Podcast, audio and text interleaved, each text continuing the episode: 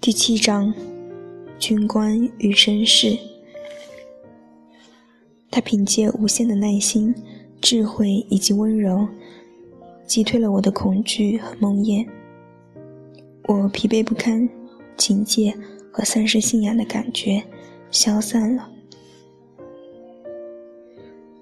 有一段时间，我曾真诚地相信，一生中遭遇到的痛苦是有一定限度的。由于躁郁症带给我如此多的痛苦和不确定性，我认为生活一定会通过其他方式补偿我。然而，我也相信自己能飞越星际，在土星的光环上滑行。也许我的判断中还欠缺什么东西。美国诗人罗伯特·洛威尔，这个时常疯疯癫癫却很少犯傻的男人。一下子就击中了幸福的要害。如果我们在隧道尽头看到了灯光，那一定是一辆迎面开来的火车。有一阵子，在李岩、时间和一位高大英俊的英国绅士的爱情共同作用下，我以为自己看到了隧道尽头的亮光，尽管有些捉摸不定。我还是感到自己仿佛回到了那个温暖而又安全的世界。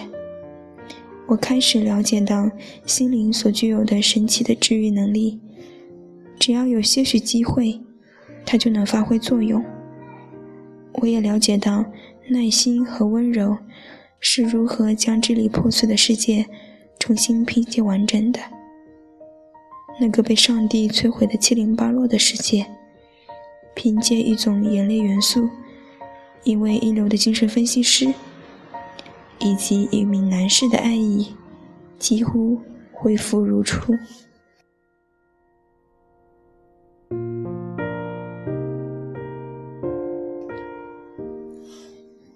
英国情人，在我成为加州大学洛杉矶分校教员的第一年，我就遇到了大卫。那是在一九七五年，我陷入严重躁狂症的第六个月。那个时候，我的大脑已经逐渐演变成一种相当易碎，但和过去隐约保持一致的存在形式。我的灵魂如履薄冰，情感精疲力尽。我的真实生活大部分处在巨大的内心阴影的夹缝当中，在外在的行为表象。在我所谓的正常同事之间，还算处在保守的范围内，所以至少从专业角度来看，表面上一切正常。在这个特别的日子里，我带着惯有的怨气打开了住院病房的大门。恼怒的原因不是病人，而是今天的日程里安排了员工会议。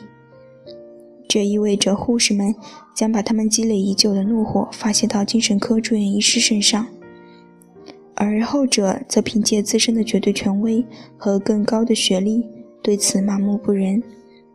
病房主任起不到任何作用，只能任凭愤恨、嫉妒和敌意完全占领整个会议，令人绝望。在这个特殊的病房。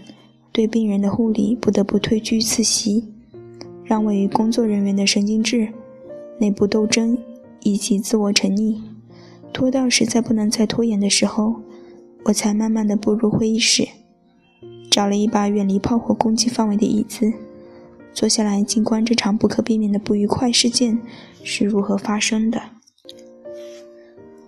令我感到惊讶的是，与病房精神科医生一同走进来的。是一位非常高大英俊的男士，他望着我，露出了迷人的微笑。事后我才知道，他是一名访问教授，也是一名来自于英国皇家陆军医疗队的精神科医生。我们几乎一见面就喜欢上对方。那天下午，我们一起在医院的咖啡厅喝了一杯咖啡。我发现自己竟然用一种长久没有出现过的开放态度。来面对他，他言语温柔、安静且善于思考，从不会过于急迫地触碰我仍旧伤痕累累的灵魂。我们都热爱音乐和诗歌，都有军队背景，而且由于我曾经在英格兰和苏格兰留学，所以对于城市、医院和乡村，我们也有着共同的体验。他对于英国和美国在精神病学实践上存在的差异十分感兴趣，我便叫他为我的一位最为棘手的病人做咨询工作。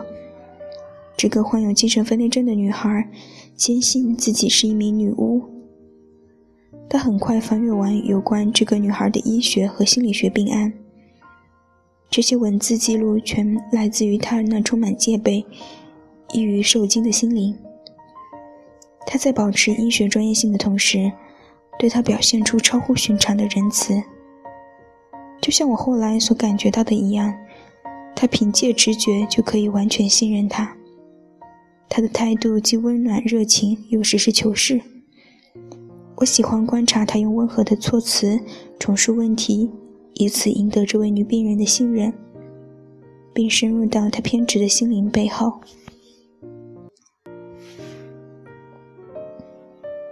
英国绅士大卫待在加州大学洛杉矶分校的那几个月当中，我们经常在一起共进午餐，地点通常选择在大学的植物园里。他不断邀请我赴晚餐，而我则不断告诉他不行，因为我仍处于婚姻关系，并且我和丈夫初次分居后又再次生活在一起。大卫返回伦敦后，我们经常通信，但我的主要精力用于教学、主持门诊工作、争取终身教授职位以及处理婚姻问题。另一次躁狂症的侵袭也不期而至，就像夜晚永远跟随在白昼之后一样，紧随而来的是一段漫长的、令人完全无法动弹的抑郁期。我和丈夫仍然保持着亲密的朋友关系，并且经常看望对方，但是我们最终还是达成一致，认为我们的婚姻已经无法修补。在我第一次躁狂发作并冲动地离开他之后，我就认为我们之间已经不存在任何关系，但是我们仍然努力尝试。我们谈了很多。在多次进餐和饮酒时，讨论我们各自的错误和继续下去的可能。虽然充满了良好的意愿和真切的关怀，可是由于我发病后的种种所作所为，我们的婚姻再也无法挽回。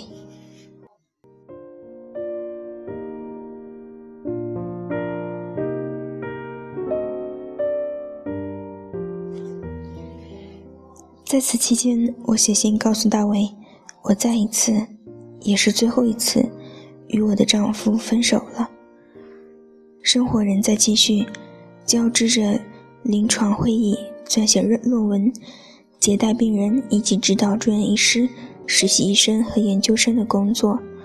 我生活在恐惧之中，生怕别人会发现我病得多么严重，有多么脆弱。但是，奇怪或者说幸运的是，敏锐的洞察力极少为学院派精神科医生所有。